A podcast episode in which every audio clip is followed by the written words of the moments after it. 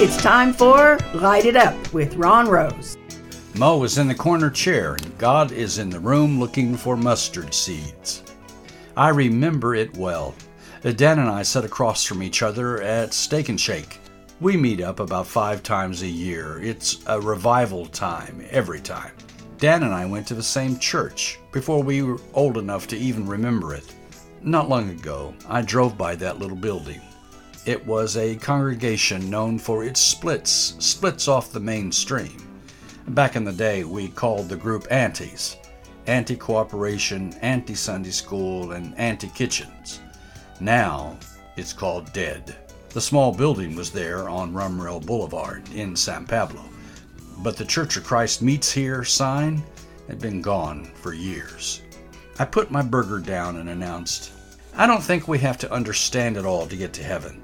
We can be in process. Jesus talked about mustard seed faith, right? His teaching about grace was big, way bigger than our ability to understand. Evidently, we're not saved because we understand it all. I need to tell you about my dad, Dan responded. Leonard Wilburn preached at small churches like Rumrell Boulevard most of his life. He lived to prove people wrong. He used to say if preaching didn't leave you guilty, it was a waste of time.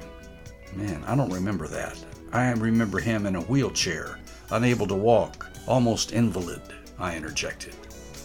In his later years, you're right but he was still legalistic and hard lined.